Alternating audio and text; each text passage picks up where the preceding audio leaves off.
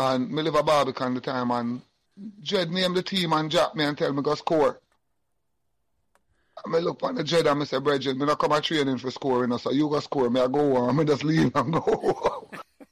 the Jed bring the man.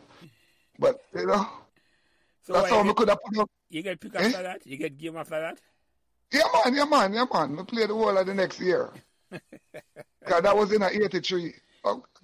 Okay, I got And you. God, and God so good that him bring pink eye the same year, so the cricket not even done. Yeah, yeah, the, yeah, the season is short lived that year, the 83, the year after. Yeah. Yeah, yeah.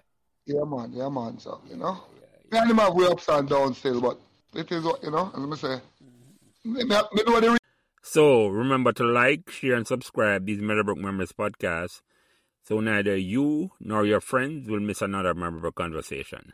Thanks.